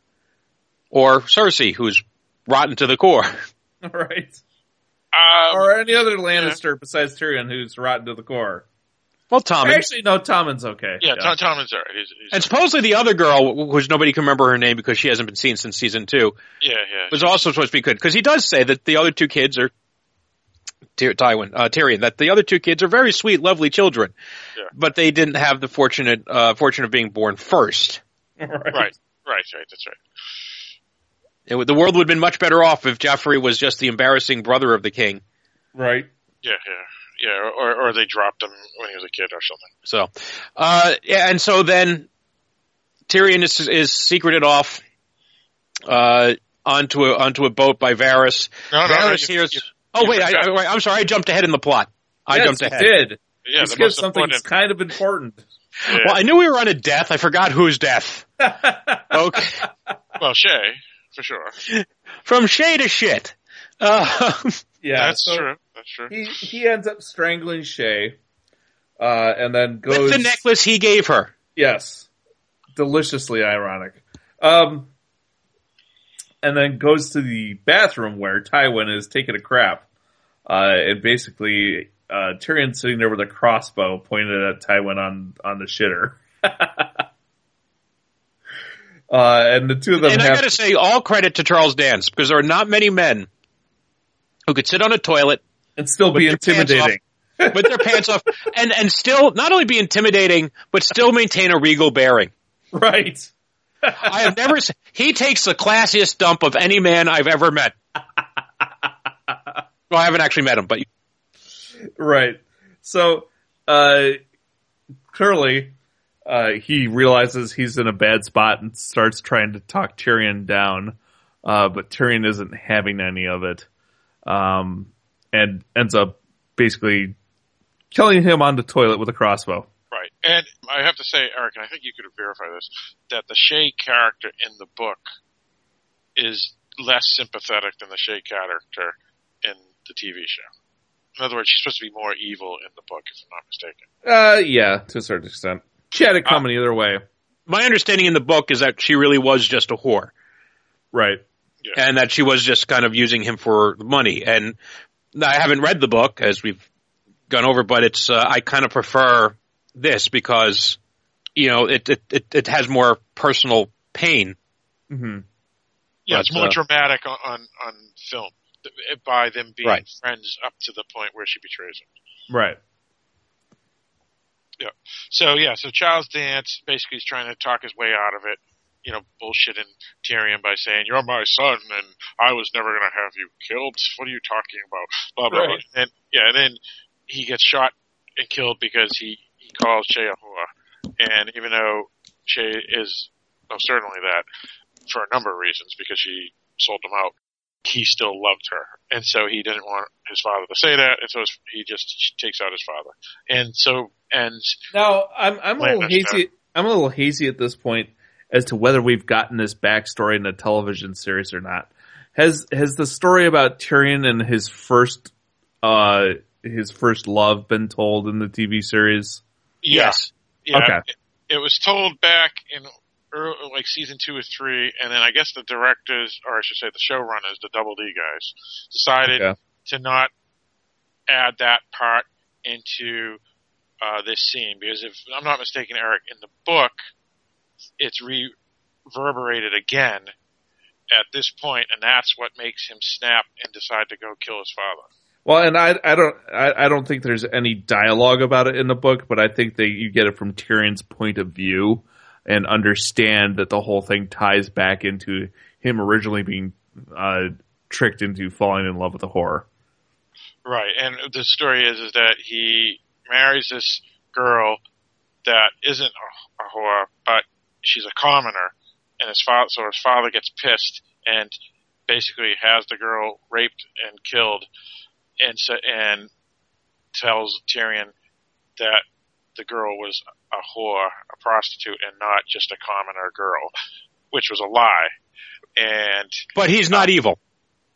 And then, well, that's a good point. and, and and then what happens is is that the story is brought up again Um, by Jamie at this point, and then that's when he decides to instead of just escape straight, to go off to this tangent and go murder his father.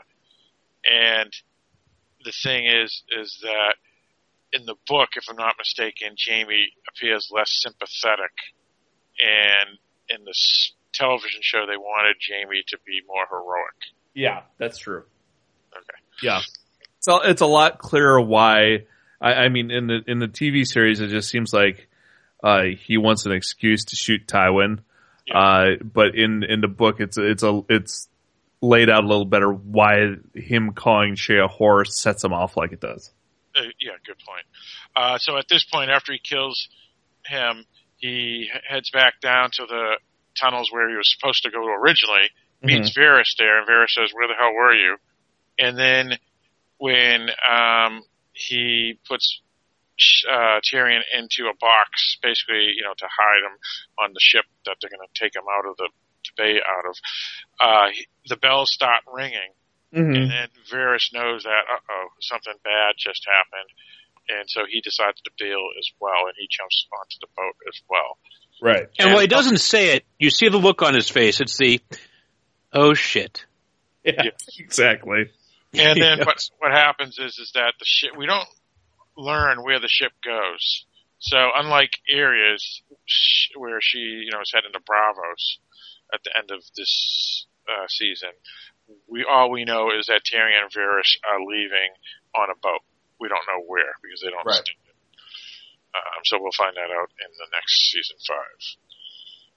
Um, and so, and what we also learn is that the other point here is that Sir, Sansa dyes her hair black on purpose, because it's the same color as her mother's hair, basically, because she knows that now at this point that Baelish not only will be able to keep her alive, but what it is is that Baelish was always in love with her mother, and you learn this in some backstories um, if you, you do some research, and is now really wants to marry Sansa, and so Sansa's going to play him, it appears, for season five. But basically use her sexuality to play Baelish to do what she wants him to do. Right.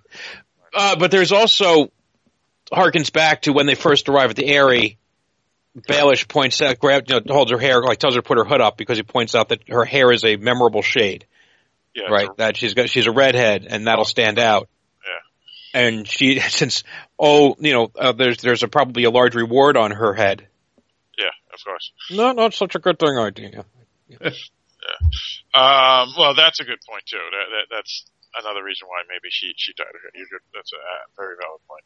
Uh. So that's what we learned there is that even though Baelish seems like this manipulative powerhouse, it appears that Sansa may have one-upped him, and we're going to learn that in season five, which leads us to our last and very important story, which would be the Stannis and the Jon Snow and the Mance Rayder story line. Well, we, but we don't even know that that's one story. We have basically one more story. Uh, we actually see at the beginning we have uh, uh, Stannis and Ser Davos talking at the table again, and then they go off to visit the um, the bankers. Oh. Yeah, Braavos.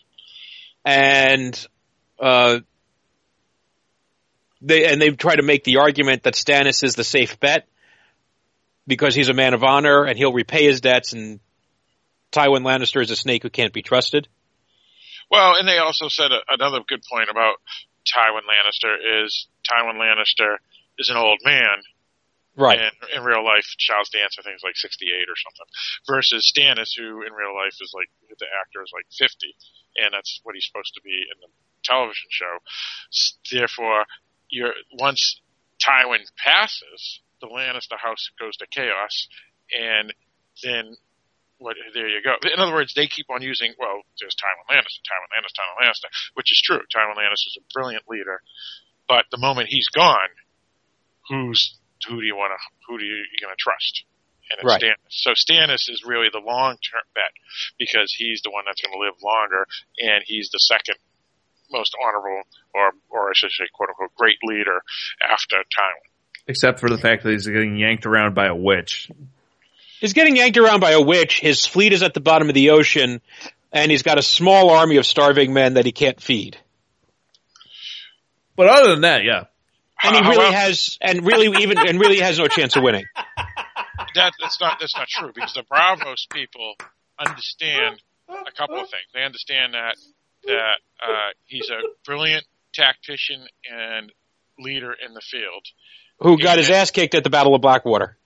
No, he didn't. He he had that one until the Lannister uh, Charles Dance's guy came. At which point he got his ass kicked. Right, but it was a, due to a, a, a misfortune. It wasn't due to uh, uh, incompetence. Well, but well, he's well, got to survive. No, no, you got to give him that point. Yeah, but remember, he got, he still got his ass kicked by Tywin Lannister, who's the guy that he's being asked to back be backed against. And yes, he's younger and should live longer if Tywin lets him live that long. But Braavos Tywin's is smart enough. Now, so. Braavos is smart Not enough at the time of know. This conversation. Braavos is smart enough to know. Basically, what is implied is is that Braavos agrees, and they give Stannis all the money and the soldiers. So there's a big fight at the wall, and the wildlings attack, and they fed him off, and Stannis comes and rescues everybody at the end. Good night. Well, technically, I guess you could say that, but uh, if we want to expand... You know nothing, Eric Webster. I want to expand that a little bit. Um, I'm tired. Oh, wow, it's eleven, yeah. Yeah. Um, but but yeah, so Stannis um, gets the backing of Braavos, and he gets the money. And unlike Mike, I think it was a good move. I think Stannis uh, is just in the sense that he follows law perfectly. He's from season two when we first were introduced to him to now. He goes by honor and code. Uh, all you know, so. Whether there's a crazy, I, I would think. I think too much. Uh, but oh, no, no, no doubt. Yeah. No, but but given the the choices that we have at the moment of the Kings, I would have taken him over over any of the others. Yeah, I agree. So that's where his story ends at the moment until episode ten, actually. So I mean, he doesn't have much to play in this season, and so really, what it comes down to then is this uh, Jon Snow, Sam Wells story and the Mance Rayder story. Until episode ten. And what do we guys want to say about the, the wall story? There was a big fight. But it was an awesome fight. It was an awesome and fight. It was an awesome fight, and on a T V budget, and directed by uh, John yeah. Raffaele, Neil Marshall. Um, the idea that they did a not as convincing a job of having giants and mammoths uh, on screen as you're going to ask for. It isn't just a big fight, because you do it. So you do have character beats throughout. You have uh, Sam and, and, and Gilly. You have John and Ygritte. Ygritte. And, and, and Alistair. And Alistair. And even the, the, the boy, right? You get that delicious little storyline where you know, you have the boy who's been there in the background through the whole season. And you know, Sam has to rally him to try to get him the courage to send me up on the elevator all and right, then grab well, a weapon and fight, and then he ends up being the one who kills Ygritte. All right, well, well what's, what, before we get even into that fight, there's, there's an important aspect of the whole thing. Basically what it is is that Jon Snow escapes the wildlings last season, and he gets back to the wall, and he tells them what happened. And basically Alistair and Jonas Slint, who basically are running running the show now that that uh, Mormon, whatever his name is, got killed in the uprising at what was that guy's name? Kraken's Keep or something, right? What what happens? Craster's Keep. Craster's Keep. So what happens is is that Jon Snow says that a hundred thousand wildlings are coming south because they want to get onto the other side of the wall because of basically the others or what. Is they're called in the T V show, the White Walkers are coming. So Alistair doesn't buy it because he hates Jon Snow because if we learn from the history of the Westeros, he had been on the wrong side of the war, not on Robert's side in the rebellion. And so he was forced to join the, the Night's Watch. Watch. The Night's Watch, yeah. He was forced to uh, take the black and join the Night's Watch. Um, and so he hates Jon Snow because Jon Snow is the son of Ned Stark. So what happens is is that Jonas Slint is smart and he says says well, Jon Snow wants to go and kill the the rebels uh, that of the the black the Night Watch back at Craster's Keep because if the wildlings get to them first, they're going to find out that they only have like one hundred men on the wall and not two thousand or ten thousand like Jon Snow had said. So Slint says, why don't you just let him go, because he's going to just get killed out there anyway. And so Alistair agrees, and Jon Snow goes to Craster's Keep, takes out all the scumbags. But he's the only one they, they say, we'll let you go. We're not ordering anyone to go with you. Right. And then Jon shows him up by getting a bunch of people to volunteer to go with him. Right, exactly. Yeah, you know, showing that he's more of a leader than these assholes. assholes. Right. Uh-huh. Yeah. And so finally he comes back, and um, he also says to Alistair, he goes, I took him out, whatever. And what? And another great kill, by the way. Yeah, oh yeah, it was great. Yeah, because Jon With Snow sword through the mouth. Yeah, yeah. That was cool. Yeah, it was one of the wives that did it. And so what happens, he says, is that when Mance comes, he's going to have the largest fire in the forest to let, basically, you know, to, and that would be the warning that they're they're coming in. And then the wildlings who, who made it over to the other side of the wall would be able to attack from the south. And this is where we get the setup for Episode nine, which is what you were referring to, Rick. And and the thing is, is that Ygritte's character in this season, um, I've completely lost any respect for her, and anybody who doesn't, I don't understand it, because what the wildlings do when they get onto the other side of the wall, the, the raiding party, they just mass murder everybody.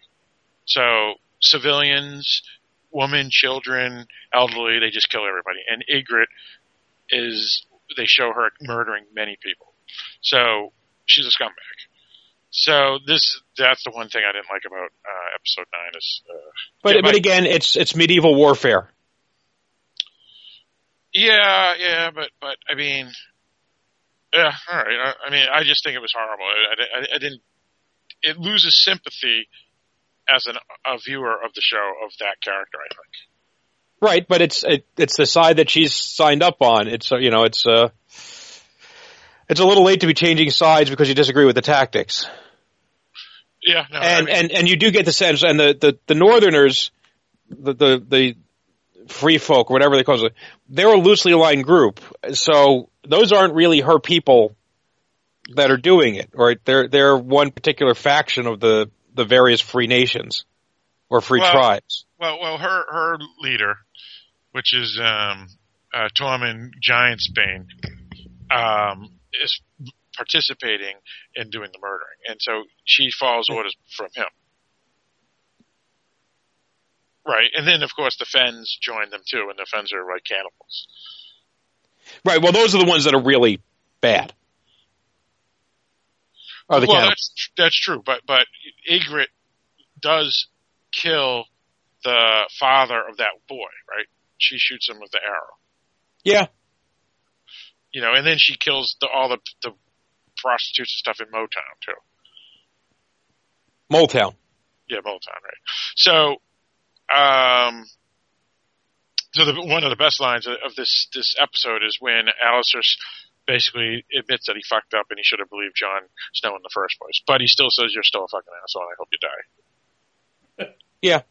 And then Jonas Slint hides in, in the... the pantry in the basement because he's a loser. With Gilly. Yeah, with Gilly, who's, who escaped Motown because e, Mole's Town because Ygritte spared her life. Right, right, and I want to point out, Gilly wanted to go. You know, she. I don't know. It's just funny that Slint ends up with with, with the women, but uh, yeah, I um, yeah. And so we have this big scene, and then um, uh, it's pretty cool. It's just out forty minute action.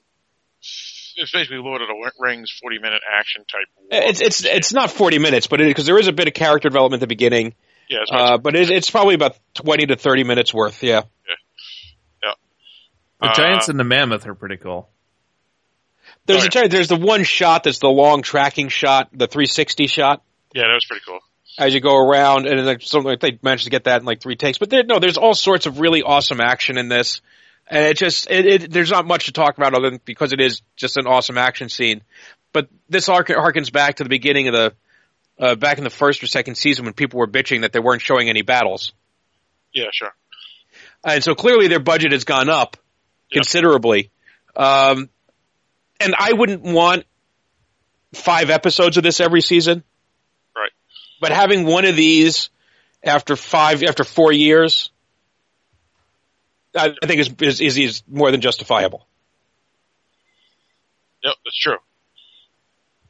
And and uh, I mean, these battle scenes are important, you know. So right, but again, and it builds, and again, there's a lot of character stuff filtered in through there with Sam, with the boy, with with John, with um, oh, Ygritte, with all you know, all there's there's lots of little stories going on around this.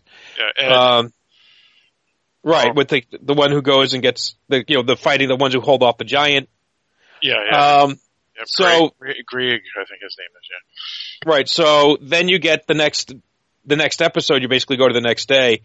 Um, actually, the series, the episode ends with John riding off to meet Mance Rayder. Yeah, so basically the reason he's doing this is what happens is, is that they stop the attack, and they're surprised they stopped the attack. But John's smart enough to know that, no, this is basically what it is, is Mance Rayder was sending an army in to see check our defenses, to see what we can do. And that's what it was. So tonight is where the real battle is going to happen. And right. Unfortunately, the problem was is that just like Aqaba in Lawrence of Arabia, the wall is only defended on one side because you don't expect anybody to attack it from the south. Just as in, in Lawrence of Arabia, you don't expect anybody to come through the desert to attack you, so all the guns are pointing to the sea. All the wall only is protected on one side. So that's how Ygritte and all of them get into the fort, and they wipe, but they beat them, fortunately. But now they're going to have to do the next night, worry about ninety-nine thousand soldiers of wildlings. And so John says to Sam, he goes, this is, this is what we're going to do, is that I'm going out there and I'm going to assassinate Mance. Go to him as if I'm going to parry with him, and in reality I'm going to assassinate him, because if I kill him, then the wildling army will collapse, because he's the only person that is keeping them together, because as you said, Mike, they're all different different tribes of people, and they all hate each other, and Mance is the only one that is the glue that's keeping it together. But of course, if he kills Mance, then he's going to get killed too, so it's a suicide mission. And then we have this, this cool scene in the tent, right? Right, and you st- and you get to really understand how Mance Rayder is keeping these people together, because he is a charming motherfucker. Yeah, yeah. And, and to be honest, I would, I'm after seeing that scene, I am one hundred percent convinced that he's absolutely one hundred percent right, because there's no friggin' reason that they have to be on. They should be stuck on the other side of the wall, because they're people just like the people in the South, and why can't they be protected against the, uh, the others and the, or the White Walkers? Uh, because they wear fur. Well, yeah, there's also, uh, you know, I don't, I haven't read the history of Westeros, the, the, but there is a history there. You know, what were they doing? I mean, they were there. Well, actually, no, I don't, to, to my knowledge, I don't know that they were banished to that side of the wall. They were just on the other side of the wall when the wall went up. Bingo. That's exactly right. And, it's just bad and luck. I don't know that anyone said, hey, you want to come down over here. The reason they're on that side of the wall is because their ancestors fucked up there, and they had birth down there, uh, or up there, and that's where they stayed. That just happens to be how it is, and they weren't smart enough to build their own damn wall. Now they want to run over and hide behind the wall that other people have built. You know, and we understand that there's been issues with the various tribes and the Southerners throughout history, so it's not like, but we're such wonderful, charming people, and we've never done anything to upset anybody. You know, they're seeing things from their point of view, and it could be some of the tribes are, are kind of decent and, and fine, but others are freaking cannibals. Right. And savages. Right. I was about not that I'm saying that. Not that the Lannisters are any better, but they can do it while knowing exactly which fork to use. Right. um, we got our own assholes on this side of the wall. But to my knowledge, I, the, the Northerners never came down and went, knock, knock, hey, uh, monster's coming. Can you let us through, please? I don't think they ever tried that one. Right. So you do have a history here. And yes, I understand from his point of view, they want to be on the other side of the wall. But it's not like the Southerners are the ones, or especially none of the living ones, that said, you have to stay on that side of the wall. You're right. They never asked. And to be honest, the bad blood is enough. Because, you know, like, you know, the first season we have various uh, Night Watch uh, or Crows, as they're called by the Wildlings, that have been taken out. In other words, it, they've been having battles. That's true. The the wildlings do kill random scouts. Right. That's right. Exactly. So there's and there's, um, there's bad blood, and this is you know not that I want to keep revisiting actual real modern world politics. Oh, but actually, but but so many of the problems in the real world, they're caused by people whose families had issues four hundred years ago, and they just won't freaking let it go. Sure, and, and also the wildlings refuse to bend at, at the knee, so right. They're not allowed to even come in until they give allegiance to the kings of the south as well. I really like that scene, actually, where he wouldn't even do it for Stannis. Yeah, that was pretty cool. Right. So he's, he's right. like, you realize you're you're totally screwed unless you acknowledge my power. He's like, yeah, but not still, die. We don't kneel. Nope, don't care. Uh, yeah, so he he basically realizes John's there to kill him. Knows that John knows it's a suicide mission. Yep. But he basically makes a peace offering, and he is so f- charming and rational. Oh, yeah, big time. You know, and here he's a guy who's like, you know, almost in a fatherly way, he's like, come on, boy, you know, let's talk this through. You're screwed. Massively, thoroughly, and totally, and there's some evil stuff coming. Just let us through. That's all we want. Of right. course, they're going to get let through and rampage through all the through the South. Um, not necessarily, because Mance, assuming he does have the power he, he has, and he's not a liar, he's saying that all we want to do is is come to the other side and just settle south of the wall, right south of the wall, and that's it. We don't plan to do any harm to anybody. We just want to be on the other side of the wall. So if you could take his word for it and that his power is enough to keep these kooks in check. Yeah, but I think as we all, we've sort of referred earlier, it's a lot easier to win the war sometimes than it is to win the peace.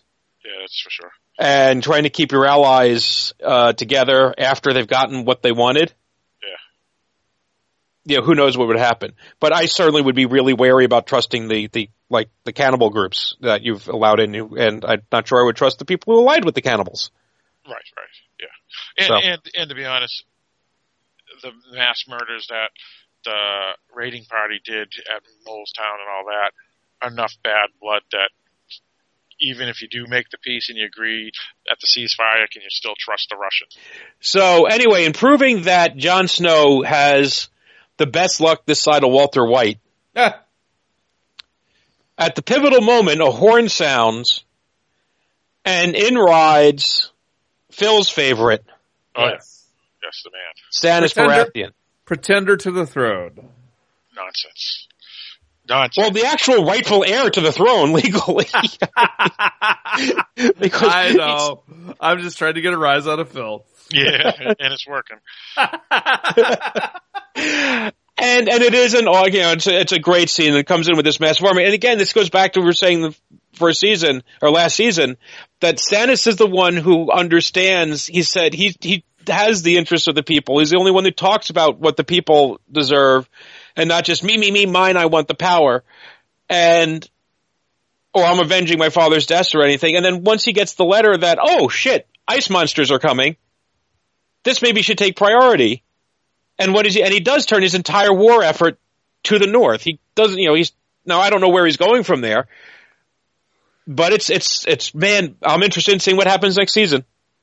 Yeah, right, right. Because, because he's, he's at the wall. Will the others, or White Walkers come right away, or will he then instead go after the Greyjoys or the Boltons, or will he somehow unite the tribes up there like Howe and Reed and, and the Umbers and the Karstarks and all those guys, and then go after King's Landing after he solidifies the North? I don't know. It's it's going to be curious. You got to figure that season five, Stannis is going to play a big role. I would think, uh, but I do oh, know. Like, actually, certain, actually, yeah. actually he, he could he could become the new leader of the the Wildlings. Uh, I don't know that that's happening. Uh, well, you may be right. I don't know, but but it would be curious. I mean, he could, or somebody could poison his mutton. Yeah. Well, that's true too. You never know. Or get kicked in the head of his horse as he walks behind it. Uh, th- this is this is George Martin we're talking about here. Yeah, yeah. So let me ask you a question, Eric. Without telling me what happens. How much more, I mean, how how caught up are we to the books? It, it's really, really weird. Um, Some places, because I know it depends not, on the storyline, yeah, right? Yeah, it really does. Some places we're not nearly caught up to the books.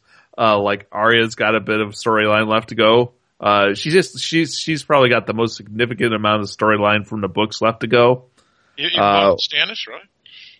Mm, no, Stannis has some too, uh, but but like, uh, and actually Tyrion has some to play out yet too. Yep. Um, but like, uh, well, that's as much as I'm going to say. All right. Well, just because I know, like, they basically said that Bran, we're not seeing this season. That's right. And Hodor. Yeah, yeah. yeah. yeah They're completely no caught up. Yeah. Yep. And without Hodor, we know, therefore, this is obviously going to be an inferior season. Of course. Um, well, and, and also the directives have changed, too. So I don't, I'm, I'm disappointed that Alex Gray's decided, he's, he's coming back for season six, but he just decided to take a break, he said, from season five because he's he's burnt. I mean, you know, he got burnt out, he said, in season four. So. Um, you no, know, but it's, it's really interesting what they're doing with the series because uh, season five apparently they're going to go significantly off book. Um, yeah. So I like even having read the books, I won't know for sure what's coming next, which is kind of cool. Also, right. George Martin isn't writing any any of the plot this this he's, he's, season he's, five. He, yeah, I wasn't joking. He's off the show this year because basically they he's getting chained to his desk to write the books. That's right. Well, and uh, he basically had a meeting with showrunners, the Double D's, and uh, basically told them where the story's headed. Uh, like, the, like he knows the end, and he told them where it's going to end up. He already uh, told them that uh, Jojen Reed was going to die, right? So. so, so they know that. But other than that, that the guideline that George R. R. Martin gave them, they don't have the actual books. They're not written or finished yet. Uh, and they're going to be writing their own scripts for this, so it could be they could end up with the uh, the season from season five on out being significantly different than the books. Well, yeah, also, I don't know that it fills me with that much confidence when I went to the I went to the showrunners and I told them all everything I had planned for the books. Oh, and what'd they do? They told me I'm not allowed to write for the show anymore. Well, no, I, I don't think that's what it is, Mike. Uh, it is. I'm sure that's not how they explained it to him. No, that's no, no, no. I don't. I don't even think that's it either. It's, I, what do you mean, Luke is her sis, is his brother? No, I don't know. It's it's actually what, what Eric said, which is uh, a lot, uh, like Alex Graves decided to take a break because he's burnt out. George R R. Martin decided to take a break because he has to. He used the past right. year and a half to write the history of the Westeros book, which I highly recommend everybody. Uh, check out. It's a damn good book, and it's as thick as. How many finishes novels. The damn story that he's supposed to be finishing? And and, and so um, he decided to take a break from this season to do that. And they also did another thing too. The Double D's is they decided to have a director, five directors, to do two episodes each, um, and do them consecutively. So one and two will be one director, three and four will be another director, five and six, seven and eight, and so on. So uh, that was another interesting aspect they decided to do for the upcoming season. But you're right, Bran, his whole story, we're not even going to see him once this whole se- series because they got to have the other stories catch up to Bran's story. So I'm right, going to be curious I, to see what Bran looks like in two years from now because the change from season three to four, he looked like a different person. And, and being a, you know, a young kid – moving into a teenager to a young adult, I mean, how what's he going to look like? Yeah, it's and they do make it a mention somewhere, I guess, just to address the fact. Um, is uh, I don't remember who it was who said, "I've been fighting Joffrey's wars for years." Right. So the idea is that at least in the show, they're acknowledging a lot more time has passed mm-hmm. than I think is actually passed in the book. Right. Oh yeah. Um, And, and given the number, amount of people who walk from place to place because they can't afford afford horses, that explains why you can stretch things out. I'm curious how badly the show is going to suffer from the fact that they have lost Charles Dance. Uh, they Charles, lost Charles Dance, who made every scene he was in and every actor he worked with better. No offense to anyone he was doing but, that to. But, but, but we could have said that about Sean Bean, too, in season one, right? Right. And, and that's why I'm curious, and because, you know, it's like in baseball. If you keep replacing your pitcher, you're eventually going to find the pitcher who sucks. Right. Yeah. Right. Yeah. Same yeah, thing. Like you, you, you replace Sean Bean with Charles Dance. Okay, good. Who's replacing them? Maybe that'll be the actor, his name escapes me, who's playing Mance Rayder. And right. he's really good. Or maybe they let Stannis step up and he's really good. But you know, who gets the who gets their screen time? But you also don't have Joffrey, and maybe you didn't have him for most of the season, but you don't have Joffrey as the right. chief villain aw- anymore. Yeah, and he was awesome last year. There's no doubt. Oh, you know who's going to replace him? It's going to be uh, uh, Roose, not Roose. Ra- yeah, uh, Bolton, his son. Uh, uh, Ramsay. Ramsay. Ra- Ramsay. Yeah, yeah. It's going to be Ramsay. Right, yeah. but he's but who's different? He's creepy. He's he. I'm really uncomfortable when he's on screen. Um. You know, what are they going to do uh, with that? You know, yeah, because they did, just did lose so many people. You know, what, if any, role is there for the Hound? You know, the Hound is gone. So who is Arya going to be interacting with? You know, first season you had Arya with Cersei Martell. Then this next season you had Arya with Charles Dance. And then the last two seasons you've had Arya with the Hound. Right. Arya hasn't had to, uh, Maisie Williams hasn't had to carry much on her own. And I, I'm again, this is not a criticism of the actress. I like the actress. But she's going to meet somebody. Who is she meeting? And well, I'm sure the books have answered that, but the key is who is the actor and how is their chemistry going to be and can they bring the same stuff? Now, this show has given us a lot of reason to be hopeful, and the fact that they hire a whole bunch of Brits, as we all know, the Brits have the acting gene. Sure. Um, and they really haven't let us down on casting yet. You know, you look at how important characters like Brienne and uh, and uh, Ramsay Snow and Char- and and the ha- well, well, the Hound's been there first. All these characters that came in later. Oh, okay. Yeah, even yeah. Oberon, right? Oberon and uh, Marjorie. All these actors and actresses they brought in after the fact.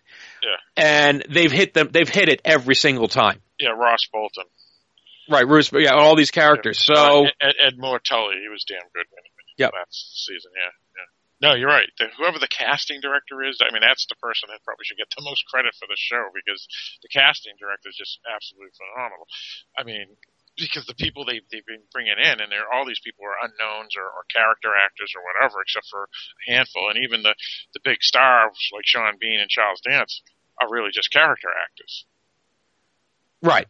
You know, and, and sure, Sean, Sean Bean was not a household name. He hadn't even become an internet meme yet at that point. Right, that's a good point. So you're right, you're right. I'll be curious. I mean, there's going to be. I heard there's, the, you know, there's the Martells and there's the that haven't really been brought in much, right? So they could bring more of those characters in. They could be bring more characters in from the uh, the, the family that Marjorie's from, uh, the Tyrells. Yeah. So so there's there's those families. Um, they could expand. The Greyjoys. You got, you know, there's got to be more Greyjoys. Right, and then and then there's the whole Casterly Rock. There's a bunch of Lannisters over there as well, so they could introduce new characters too. So yeah, who knows? And and what's going to happen to Jormund Mormont uh, after he got booted out by da- Daenerys? Right. You know, so and I can't believe his character just disappears into the. Well, he was working. What's interesting? Well, I I'm going to guess he was working for the Spider. Yeah, Varys. And Varys has left King's Landing. Yeah, okay, that's a good one. Um, Varys, I you know, I think I, I don't think there was that solo, but he was kind of keeping a tab on on um, on Daenerys, and I suspect has some more loyalty to the Targaryens than he ever did the Lannisters. So it'd be interesting if their stories intersect. Yeah, hey, good point. Yeah, good point. It's so, possible. Yeah, yeah, it's possible. And Arya is going to Braavos too, which is Essos as well, the same area. Right. I don't know. Uh, right. It's it's it's a lot of possibilities, and what's going to happen with Daenerys' dragons? And uh, are without uh, Eric, are the dragons still in the cave in the books? When? At the well, at the point that we're at currently in the books, right? Because it's it, she locked it's, up. She uh, locked I'm up. Tell, I'm telling you, it's really hard to even tell where we're at in the books anymore. Okay, in the books, does she lock the dragons up the way she did in the T V show? Yes. And is that where... And I don't, and I don't think this is spoiling anything for anybody, since the dragons were alive when they were locked up. I, I that's all I'm saying. You're not getting anything else out of me. Well, we know they're no, going to get out. No. no, no, no. All I'm asking is if in the books, have they been, have they gotten out or been let out? I'm yet. not telling you that. They're coming out eventually. We all know that. Well, then why are you asking? I'm asking if they've gotten to that point in the books yet. So you're you're asking if the Daenerys storyline, the last book that she appears, she, the dragons... Are the dragons in the cave? Gotcha. Or in the dungeon? I, honestly, two- I, I can't remember about all of them. I, I, re- I remember specifically about one of them. Well, we know the black dragon is out. He hasn't... Because just like they killed the wrong wolf, mm-hmm. you know, she locked up the two innocent dragons. Right. Yep. That's just not right. I, I honestly can't remember whether the other ones got out or not. Okay. It's been, right. I, believe it or not, it's been two years now since I read the last book, so. Yeah, and I gotta wonder, like, is, is Cersei gonna be a, a sufferable villain on her own? She's, oh, oh, Cersei's got some storyline left to go. Oh, I'm sure she's got storyline. But Cersei, oh, just Cersei's wait. been kept in place by her father the whole time. Uh, well, and wait. I think we've and I think we've seen that she's maybe Mike. not the not the best schemer on her own. So all, all I'm going to say is there may be a shift in the political landscape. Yeah, okay. Uh, I will say this, Mike, that Cersei's in the book is more evil than she is in the T V show because yes. in the book yeah, that's that's that's what you guys have mentioned. Yeah, yeah. In the book, we learn that she actually is the murderer of Robert Baratheon. She is. She aborted any child that he was the father of, and just said it was a miscarriage. And and there's a bunch of other stuff. But either way, she she is so evil in the book. It's, it's just ridiculous. And um, she is basically Joffrey in the book. Um, and that's okay. no that's not spoiling anything because all these things occurred in you know if they had room they would have had all this happen in season one. So, so with that. I think we can wrap it up. Oh yeah, so that's that's season four of Game of Thrones. If you didn't follow season one through three, you wouldn't have known anything what we were talking about. But assuming you're a fan of the, the show, you knew exactly what we were talking about and heard our opinions and discussions of what we think of various characters. I'm going out on a limb and saying you, we squeaked two episodes out of this one. Yeah, yeah. I'm, I'm, I'm believing that as well. Um, so. Uh, Game of Thrones is still the best T V show, it, and Mike summed it up perfectly, which will be curious to see what actors will replace the actors that have gone, and Eric has a damn good point too, which is how will they go since now they're going to be leaving the books possibly. And does Theon get his penis back? Yeah. That poor bastard, man. And, and, oh, and, I, and if you read uh, the history of Westeros, uh, I think um, it states that Varys is the same way. He wasn't just castrated. He was emasculated. Yeah. Poor bastard. It's just terrible. Yeah. Fucking lousy Westeros and Essos. I, I, do, I do like I, the I, conversation I, I, he I has with Oberon that. When he says, wait, you didn't like, you don't like boys? Is it? No. How? You know, it's like... I thought I just thought you were a pedophile. I'm sorry. No, Eric, you were about to say something. I forgot. For um, Varys being stereotyped. All right, so uh, Game of Thrones season five comes in April of twenty fifteen, and it will probably be uh, the most highly anticipated show of the year, I would think, in any genre for that matter. So I guess that's it. Any okay. final thoughts, uh, Mike? I'm tired. Yeah, me same. too. All right, me too. All right, so with all that stated, Eric, why don't you lead us, Eric? All right, thanks for tuning in and listening to us talk about Season four of Game of Thrones. Tune in next week when we'll be talking about something else.